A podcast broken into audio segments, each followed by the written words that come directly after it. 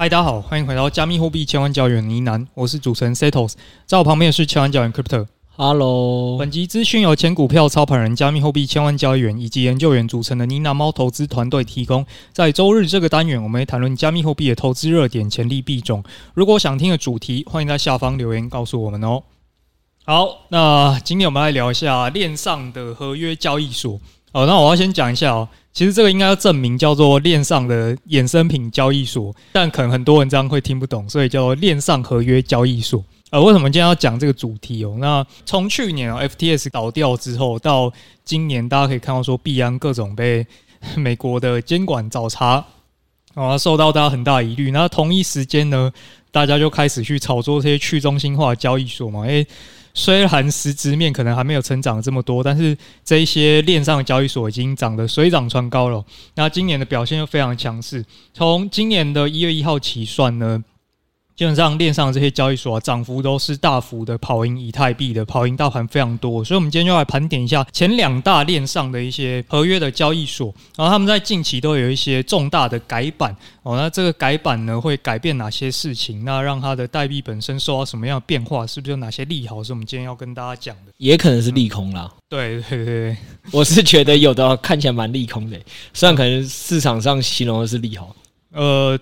对，不过我们就是深深的往里面去挖，诶，升级为什么有些事情会说叫做利空？对，那这个赛道哦，为什么会受大家瞩目呢？因为过去这一段时间熊市，大家都知道很多非比特币、以太币的可能跌到 跌无可跌，跌到八九成以上。那这个时候，这些做交易所的代币呢，诶，突然被大家追捧，为什么？因为他们是真的有赚到钱的，他们是相对啦，我们只能说相对比较具备基本面的题材哦，因为他一样会跟大家去收这些交易的手续费，他不是单纯的靠发他的代币来追求他的事业上的成长。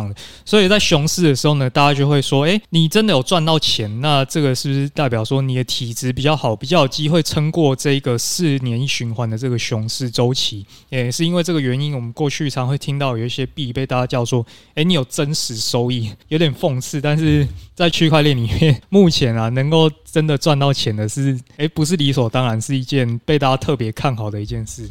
其实，其实我觉得这个概念，我知道对听众来讲有点远。我觉得听众可以想两个基本的例子就好。我觉得是因为这个加密货币产业有两大特性的话，这样了，一个是它的景气的牛熊周期真的很明显嘛。啊，第二点就是因为它确实还在新创产业。我随便举个例子是，你会去看航运业的或钢铁业的，他们的员工的年终的差异应该也是。蛮明显的，对，因为用户其实从这个角度去想就可以想到。啊，第二点就是再加上因为是早期新创嘛，所以早期新创很多时候大家可以想象新创是怎么样去做前期盈利的。通常就是找一个有钱的创投卖股份，然后跟他讲说哦，未来可能我会有机会增长啊，做一个大饼啊，一个梦啊，你可以收回多少钱。所以这件事情上就养成了，其实早期的新创会做的事情是卖股份换钱嘛为生，然后去做一个市场的开拓。那这件事情回到 Web 三没有差别，它只是现在是跟社群卖股份。群众募资，然后赚钱。对，那实物上其实很多人是先卖了股份，但是可能还没赚钱，所以卖股份一直成为了他们唯一维生的管道。嗯，对，所以基于这以上两点都在区块链的世界里了。对，然后这也是我觉得 Sales 今天会聊为什么交易所算是少数大家觉得可验证，然后确实有真实收益的模式。这件事情回到台湾自己的产业圈，因为毕竟我现在就是产业的老板嘛。我们回顾现在整个产业。听众可以自己想哦，除了你现在直觉会觉得哪些台湾的你知道的新创产业在赚钱的，莫问自己这个问题就好。可能你只会先想到交易所。呃，对，基本上之前大部分的项目专场都是融资，不一定是营运，它就是特别会融钱，大概这种感觉。所以确实，我就是啊，随着熊市越久嘛，啊，如果你擅长融钱，但你不擅长营营运，那会出现问题，就是钱会烧光嘛。嗯，那这就是为什么。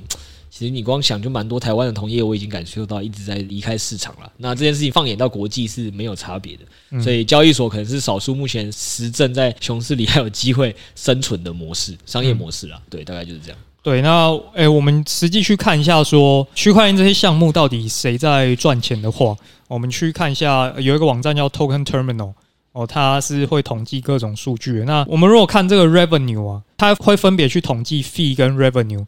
那 fee 就比较像公司的营收哦，revenue 就比较像最后扣掉零零总总的成本之后，最后真的收进来这些利润哦，那真的算 revenue 这一项的话呢，我们今天要讲的这个 DYDX 以及 GnX 的话，是分别名列在第三、第四名的哦。它是整个区块链里面可能目前是前五大赚钱的项目了，也是呃，今天我们会特别关注的两个项目啦。这两个项目呢，目前加起来哦，占整体这个市场的板块啊，市占率应该有差不多七十 percent。哦，所以是两强就几乎把整个市场的交易量都瓜分光了啦。对，所以我们就先来看一下，诶，老牌的最老牌的这个叫做 DYDX，它目前的链上这边的交易量的市占率啊，还是有大约五十 percent 哦。哦，所以是一个很大的一个比例。它今年从一月一号跑到现在，它的代币价格是涨了一百二十 percent 的。同一个时间哦，以太币大概只涨了，也不能说只涨了很多了，就是涨了六十 percent，所以几乎是翻倍。比以太坊涨幅还要多了一倍，这样子。那它现在交易量呢，也是 GNX 的三到四倍哦。但是这件事情很有趣哦。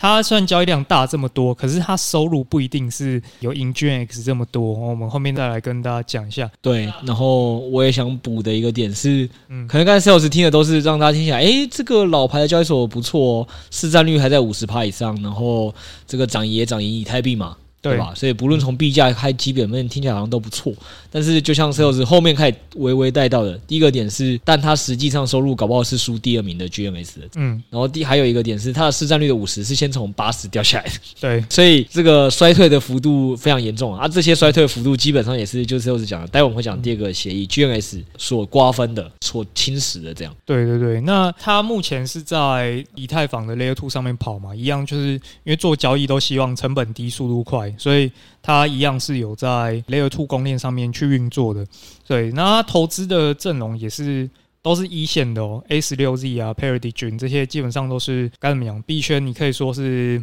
数一数二。你如果要排什么第一梯队、第二梯队，这些 VC 大概就是第一梯队那种等级，所以它背后的老爸是鼎鼎有名的啦。对，即便它的这个 background 哦，就是非常的强，听起来都是无懈可击。但是它的代币呢，目前其实市值是输 GMX 的哦。然后为什么？它的交易量比较大，整个 VC 好像比较强，但是它的市值是打不过的第二名的哦。因为它虽然收入多，但是以前它的收入啊都是直接进团队口袋的，它不会分给代币持有人。这个性质可能就不像股票这样这么直接，所以手续费都是团队收进来，但是他们在做拓编的时候啊，都是一直拿这个代币去发给大家。你用我的交易所，我就发币给你，奖励你来用我的服务。哦，那这件事情就会造成代币持有人很衰啊，他们拿的这个币都一直被人家拿去砸啊，但是团队赚他的啊，你亏你的，所以这件事情就一直被大家诟病啊。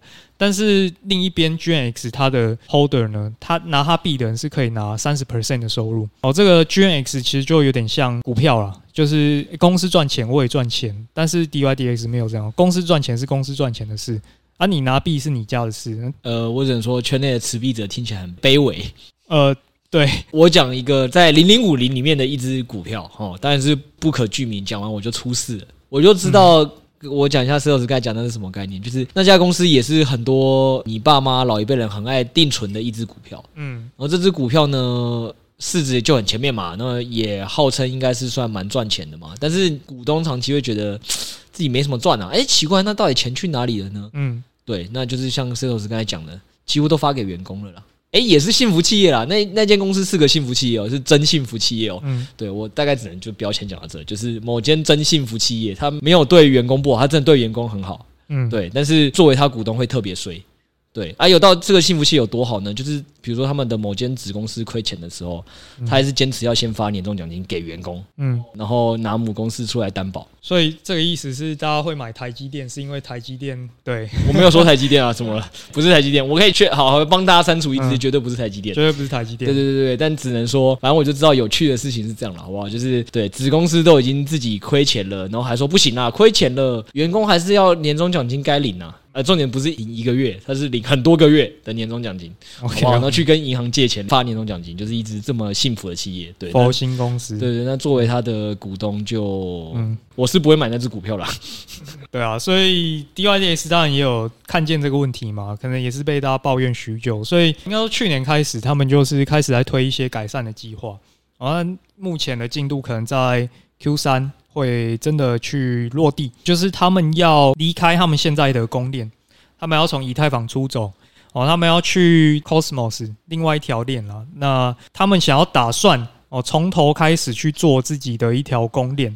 那这个意义在于，从今以后呢，他们的代币的 Holder 终于可以分到钱了哦。那这一次的 V 四版本呢，改了之后呢，以后协议赚到的手续费呢，就会开始分给代币的 Holder，他只要把币质押进去呢，就可以瓜分赚到的钱。所以这件事情就会让 DYDS 变得更像 GNX 一点，它开始真的有收入进来了。哦，那基本上就是代币的本质会改变了，它多一个手续费收入去托底嘛，等于大家可以开始去计算那些所谓的什么基本面数据，哦，开始可以算说，诶，你这个什么 PE 啊，什么这些一大堆的 ratio 到底是怎么样，开始变成一个可以估算的东西。而、至于他的收入到底有多少哦？我们用近三十天的收入来推算的话，直接乘十二啊，算一下年化收入的话，它是达到一点一亿美元的。那它目前市值才四亿美元哦，所以它这个收入一点一亿美元是一个很庞大的金额哦。但是我们目前不确定到底这个一点一亿会分几趴给这些代币的 holder，只是说从目前的数据看起来是一个蛮大的一个改动了，对。对，我觉得也是帮他讲话。大家好像前面讲说，我把 DYDS 讲的对，好像对股东多不好。其实这是很正常，因为我就跟他讲说，只是你们对，可能大家习惯上去看到都是上市贵公司嘛，所以就是会很习惯说，哦，上市贵公司就是应该对股东照顾怎么样啊，到什么程度啊？对。那本来很多新创，不论大小都是，就是如果你今天是一个 Uber E 的投资者或的投资者，你发现哦，他为了要多发给你钱，然后就选择说，哦，Foodpanda 在补助市场可能一百元、两百元优惠。券的时候，他说、啊、不行啊，不行啊，我我不能跟上，因为我跟上的话，我就不能发钱给股东，就最后导致的是，股东可能确实每天都分个五块十块，但最后其实整个市占是狂输其他竞争对手，结果根本就没有办法带来更多的未来报酬。嗯，这件事情也是错的嘛，所以经营策略上他本来就不能这样，所以我只能说，DYDS 当初只是比较大方的想要去扩大这个市占，或者他策略就是这样。那你作为这个代币的持有者跟投资者，你可能就要理解到说，哦。他可能是要布局的是一个比较长远的梦，嗯，那其实 DYDS 确实也就是有努力嘛，就当他这个市占率达到某个状态的时候，他也是有开始思考说怎么样去开始平衡用户。以前都是你就想说，Uber 以前都是补贴我一百元，现在只补贴我五十元，不爽用了。嗯，对不对？那这件事情可能对他未来的市占的拓广也不一定是好事，但他就是有在这个状况下要试图找平衡，说还是要开始慢慢把一些还给股东。而、啊、你那些真的不爽用的，可能就不是我的真正的服务的使用者，你只是来。赚优惠的那这种人其实也不是未来长期的客户了，所以他现在就是在抓这种平衡是，他其实已经改动过很多次，就 Sales 大家会去改讲说最近这一次的改动，但老实说，他们其实内部从发展的前期到现在一直的状况就是，以前是给客户很多福利，现在是慢慢要开始每次就提案一点，把客户的福利某种福利减少一点，减少一点，然后就看会流失多少人，流失多少人之后，这些东西就是开始还给股东的，所以我觉得他们其实也是在努力找一个。平衡就是能让股东跟自己都呃股东舒服，就是用户跟市场还持续能让自己生存的一个平衡啦，大概就是这样。很像那个信用卡一开始要拉新户的时候，都会一直砸优惠。然后就会变成神卡，神卡，那过了一年，大概就会烂掉了。对，你就会发现神卡一定会换人做啊。对对，然后什么现在某一家你觉得很方便的信用卡跟 A 银行搭配，明年就换 B 银行是一样的，就是比谁让利的多嘛。对啊，然后让利的时候就是抢市占嘛，那总是会过的时候，最后总是要回归想要赚钱的。对对对对对，所以这是蛮正常的。对啊，那不过他现在推进的进度哦，就是他们是把上线的进度切的。五个阶段了，那现在 run 到第三个阶段了，已经在做内部测试了。那最终呢，会在今年九月的时候发布完全体正式的上线。可是现在就是喊喊了，因为他们之前早就推迟过好多次，已经推迟两次了。最早的时候说二零二二年底他们就要把这个东西上线了，但是最新的进度他们又推到九月了嘛，所以。我们还是要观察一下这个东西到底什么时候会真的上线。从整个基本面的改善来讲，绝对对他来讲是一件好事。可是它也有一个很明显的短板哦，就是一定要跟大家提一下，他们今年十二月的时候会解锁一批一亿多颗的代币，这个是一个很大的量啊，因为它到那个时候大概流通量只有二点五亿，二点五亿的代币，然后突然又要再加一亿颗进来。所以 这些一亿颗又是早期投资人，他们已经赚到烂掉了，所以就很有可能会把币给卖掉。这个就是要提前去预防的。到时候它上线啊，就是可以关注一下它有没有上线前短期炒作这样的一个迹象哦。那建议就不要拿太久啊，因为拿太久你 就是会吃 VC 的这个货嘛。它可能基本面。呃，设计意思说是对自己有改善的啦，但是筹码面上，嗯，实际上可能是正在稀释大家的股份的啦。未来有机会，所以这大家要去注意一下那个时间轴的平衡，这是一个啦。然后我觉得有一个也是帮帮大家补充，虽然大家都会直接就是你刚才讲嘛，这呃 DYDS 也好，GNS 也好，市场会一直把它认定说哦，就是 FTS 跟币安这些事件出来之后，受影响都是中心化交易所嘛，所以他们理论上应该会得利吃到中心化交易所移转的市占。对，就我觉得市场上当然蛮多简单的论述是这样，但是实际上就他们我觉得也已经是稍微该怎么讲，就在去中心化也大到监管机构其实有的还是会 care 跟监管他们的啦，所以也不是大家想要说他多么的不会受监管的影响。我可以举个例子是这个在大家听节目，我们录制的时候还没发生，但我们等你正式听到的时候就已经是他们已经要开始要退出加拿大的市场了。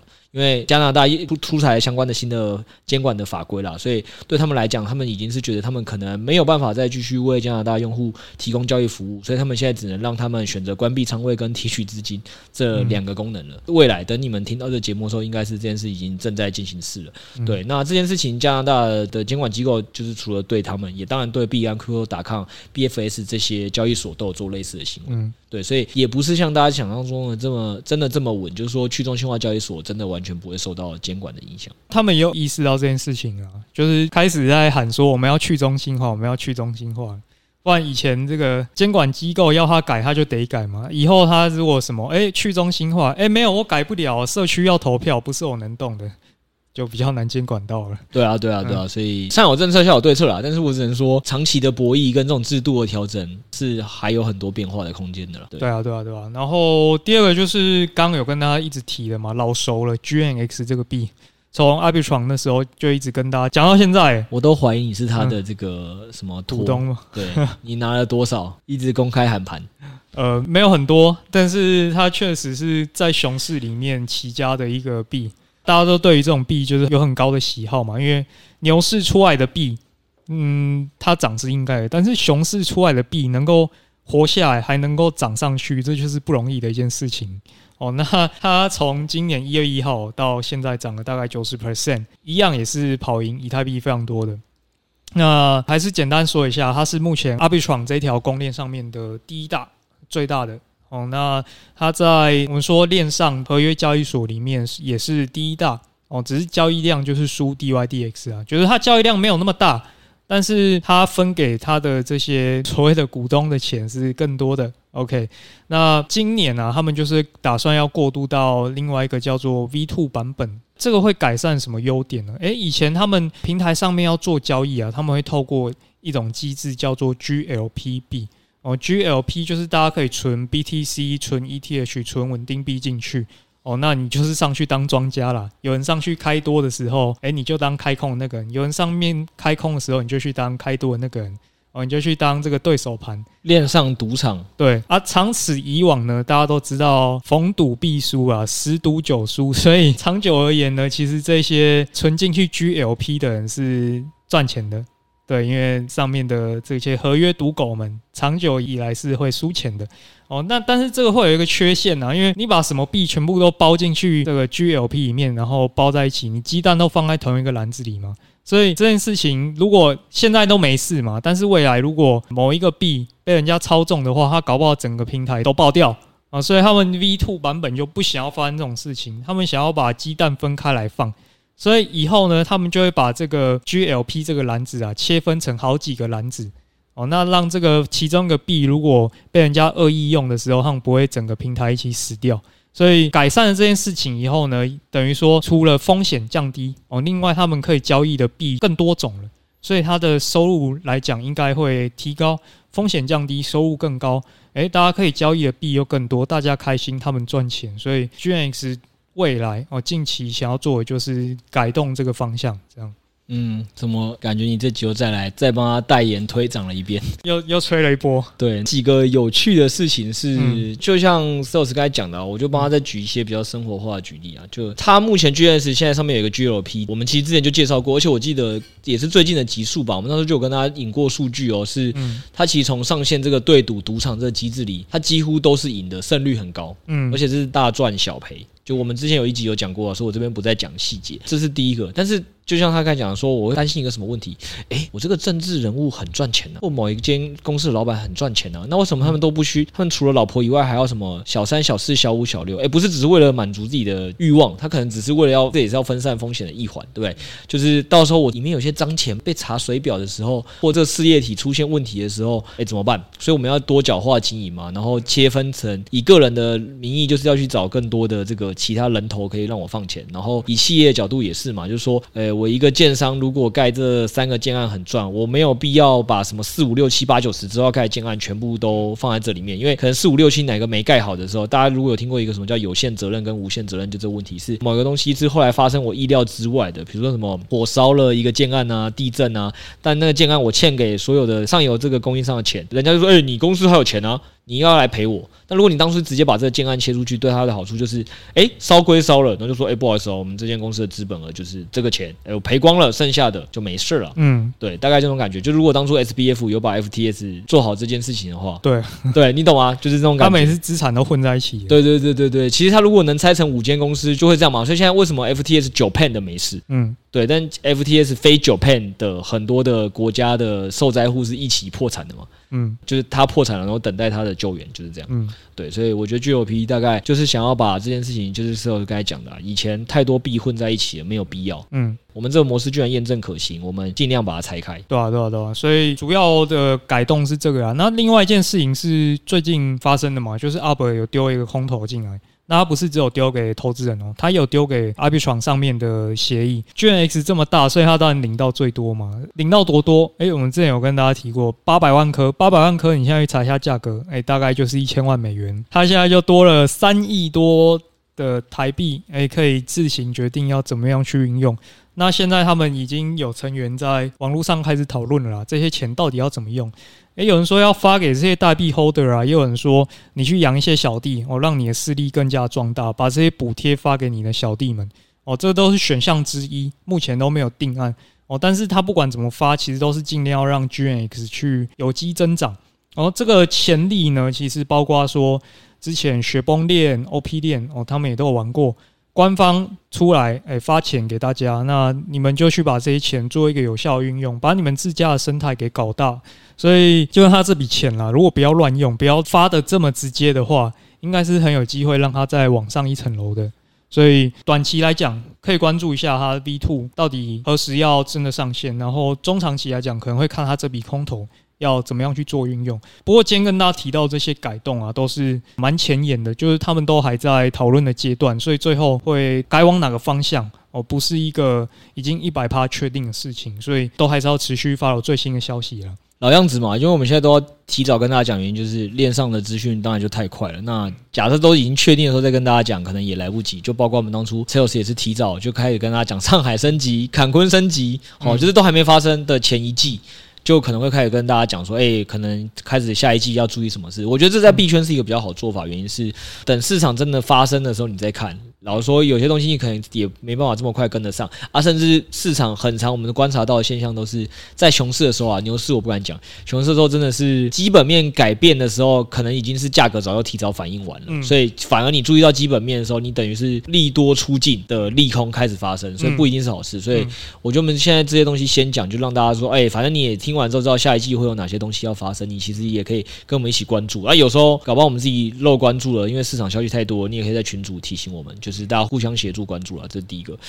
然后第二个是，我该怎么说？哎，刚才原本我在看气划的时候没有感觉，但刚才一听你讲那个三亿，我就有种觉得圈内真的一次空投可以改变很多财富效应跟人生诶。因为我原本想说三亿听起来真好多，好羡慕，但也不过就是三千个你啊，你不就赚了十万吗？意思啊，三千个你加起来就等于三亿啊。嗯。所以好像也没有觉得 GNS 真的领了这么多钱。嗯，要这么说也是。他可以就像你讲的，拿这个十万去养三千个小弟，三千个 Setos 来帮我来演讲，然后我就会再涨一波。你大概就在暗示这个意思，也没有这么容易吧？这就好像你说，哎、欸，我要去中国发展，因为只要一个人掏一块钱给我，我就赚了十三亿，也没有这么 easy 吧？对，是没有这么 easy 啦。但不知道哎、欸，反正这一次空投之后，我觉得有一种财富 N 型化的感觉越来越明显了。我这个落入失败组的，对，没有领到钱，嗯、没有领到空投，其实也没有关系。我跟大家分享一个。最近看到一个有趣的事情，直接直接讲书名哈，它是平衡心态。这个作者他是在写一些理财相关的一些概念，然后他倡导的其实就是他希望大家可以轻松一点的去做理财。当然里面也提出很多实证研究哦。那跟大家分享一个我觉得蛮有趣的，就是投资理财到底要交给男性还是要交给女性？哎呦，你直接开地图炮占性别，占男女，没有人要战男女。难怪你要说这个不是你的观察，是书写的。对，现在要先 把这个稻草人给扎好。好，大家可以想一下，或者是跟你的朋友讨论一下，到底男性比较会做理财，还是女性比较会做理财？那我要讲答案。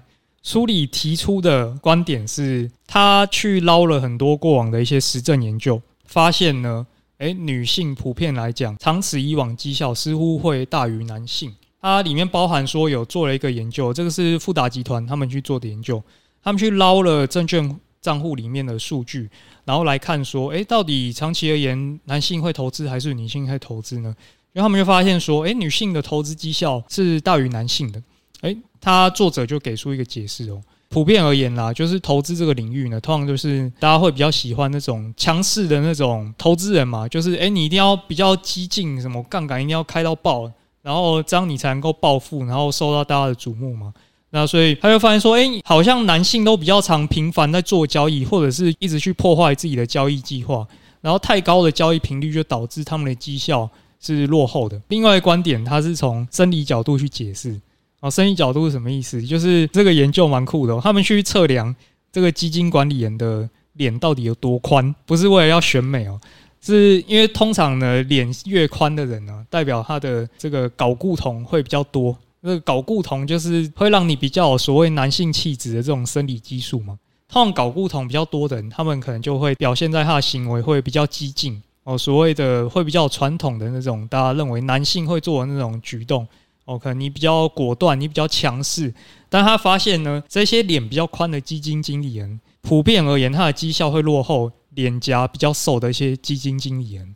诶，其实我结合到生活，我都蛮认同的。对。因为六 A 的脸就比我们宽，我觉得他整个做交易就会比我们更勇于开杠杆，可能比较敢于去炒一些小币或实验新东西啊。我是说我认同的是这个行为分析啊，但我是说六 A 是少数那个真的比较有投资 sense 的，所以他可能可以扭转开杠杆这件事情是可以放大他绩效。但我觉得大部分人如果是又没有投资 sense，所谓的激进的开杠杆，通常只是会让自己输钱。然后你该边讲我在边笑的一件事情是，嗯，因为大家其实真的可以回想一下自己身边的朋友或爸爸妈妈，是不是通常都会是妈妈。会跟你说什么？他要买保单，然后买债券或基金，这种就是他们说这个好像比较稳。然后这个时候男生可能就会笑说啊，你看这个就是没有投资 sense 啊，这种又要付很贵的手续费给理专，然后给基金经理人，就是都会给这些人，然后就觉得很笨。那个付这么贵的管理费给基金经理人，你只是在赔钱。但是后来大部分人没有想过的问题是啊，因为男生确实我觉得在知识上这点可能是真的比较，也不想付钱给别人嘛，所以你就想说那我就自己操作。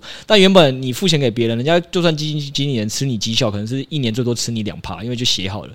而你自己去投资，可以帮自己一次输二十趴，可以让你这个另外一半输十年。我觉得大概是那种感觉，就是 就是这件事情。看我们加密货币投资者也可以看得出来，加密货币投资者男性会高于女性。然后你去问女性原因，是说哦，因为那个波动太大，太刺激了，我不敢做。嗯，对。那实际上你经过了一轮牛熊，你会发现。到底是加密货币投资让你做加密货币投资的人，跟这个去乖乖买基金跟债券扣两趴手续费的人，到底谁的绩效比较好呢？我体感也觉得是买基金跟这个买保单的人应该最终是赢了，因为他几乎没输就是赢，你懂吗？嗯，对对对，我觉得大概就那种感觉，所以我是好像可以理解。对啊，可是我还是要讲前提，第一就是统计毕竟就是一个 average 平均的结果。所以不要在那边站说什么啊！可是我那个邻居哦，我姐姐的男朋友好像不是这个样子哦，这个是平均的结果。然后第二，我没有真的去翻论文，所以如果真的想赞的话，可能要先去看一下论文。对，那先赞那本书，Sales 只是拿来分享。然后就像我们刚刚讲的，因为就是会有异常值，六 A 的脸虽然比我们大，比我们激进，但他最后赚的钱比我们多，好不好？我们认可这件事，所以你不要拿异常值来跟我们讲，就是就还是有厉害的异常的人。我说，假设单纯论他那个行为分析，我确实也觉得对到我身边的人，多数有这么一个体感，就是女生真的好像会相对不敢碰那些比较波动大的东西。喜欢做一些比较保守的，但因为波动大的也比较容易输嘛，所以感觉上是蛮有可能输的几率是偏高的，就就这样。所以我觉得好像是真的有这么一回事，对啊。然后好啊，然后我们最后也跟大家讲一个跟大家比较相关的一件事情嘛，因为大家上架的时候应该就会开始发现说，哎，为什么派网跟 Bybit 好像没有办法再加仓了？对我说，原因很简单，就是因为诶，感谢所有群友们的支持。好不好？就是我们的派网跟 Bybit，就是从上线到现在增长的量体非常的可观啦。对，嗯、那感谢大家。但也因为这样子，我们觉得这个策略已经快发展到了我们这个每个策略比较适合的喂纳量的上限了。所以为了保护我们的猫友的权益，这我们之前也有跟大家讲的，就是说，反正我们策略的开放顺序很简单，就是从团队到三猫到一猫，再到有用我们注册连接的群友嘛，跟用户嘛。那所以现在当我们发现这个胃纳量已经增长到差不多的阶段，当然还有剩啦。那当然，这个部分的话，因为我们也不知道大家还要多放多少，对吧？嗯、所以在这个还有剩的扣打，我们当然就是先开始流回到所谓的一猫跟三猫的身上，就他们的权益。所以大家应该是会发现，从四月十六号过后，就你听到我们这集之后，理论上你的已经开单的讯号就没有办法再做任何加仓的动作了。但它还是会跑。对，还是会跑啦，就是这当然是没有什么问题。就是你已经开的啊，如果你也觉得这东西不错，你想要持续使用，那当然就是它会继续跑。我不会跟大家讲说什么啊，对，除非我遇到像 DYDS 现在遇到什么加拿大政府监管说以后不准再让用户开跟单策略哦。好，嗯、那我们当然是配合政府，但我说政府没有这样讲嘛，所以只是说为了以权益而言，本来就是会优先留给一猫跟三猫嘛，所以在这个时期就不让大家再加，但是你原本的能跑的还是可以跑。嗯，对啊，当然，如果你也觉得说，哎，这个长期跑、长期放跟你的想法不一样，你想关随时，当然都是可以关的。嗯，对，所以这是一个。然后第二点是 Bybit 的部分就会有一个讯号，这个状况是这样，就是说我们比较好的是希望大家还是可以让讯号自主的去帮大家跑，但是我们同时现在有上了几个平台去沟通，派网是可以协助直接让大家用户不能再加仓的，所以就不会。让这个胃纳量是有问题，但 Bybit 没办法，就是 Bybit 这个功能是还没开发好的，他们也不确定还要开发多久，他们会有压一个日期，但这个日期就跟 DYDS 的开发者也是一样类似的，因为系统开发一定是会超乎预期的困难，所以我们已经听到很多次的 delay 了。所以在这个情况下，Bybit 的部分的那个讯号应该是会直接就是停止，没有办法让大家再由讯号去帮他自主做下单的动作。嗯，但是也是会顾及大家的权益，所以比较好的做法就是我们会直接提供给大家讯号，对，就是你是我们 Bybit 跟单的使用者，就是在我们讯号关掉之前有使用的那些人，基本上你只要提供相关的资讯，反正要提供什么资讯，我们放在资讯栏，那你就是诶、可以拿到我们的 TG 的讯号报的群，他还是会一样报给你说，诶、我们现在这个讯号它进场了，它出场了，所以你自己拿去打单也就不需要再给 bib 那个利润抽成机制。那我们一直建议他们的哦，就是不要每周抽用户的利润，会让用户的利润打折。然后说这件事情，我们也是建议他们很久，希望他们改，那也改不了。然后包括最近群友也还是有人在问，对，所以如果你是直接去看讯号去打单，老实说，你应该是会直接赢在 Bybit 上，就让他自己跟单这件事了。嗯，对对对，所以大概就是这样，就感谢大家支持啊！上架不到半年的时间哦，甚至可能是不到一季哦。嗯，就是很感谢大家，就是让他第一期圆满落幕那种感觉。OK，好，以上就是这些关于如果你现在要开指标的话，哦，麻烦要注意一下这些重要的资讯。那最后也提醒一下大家。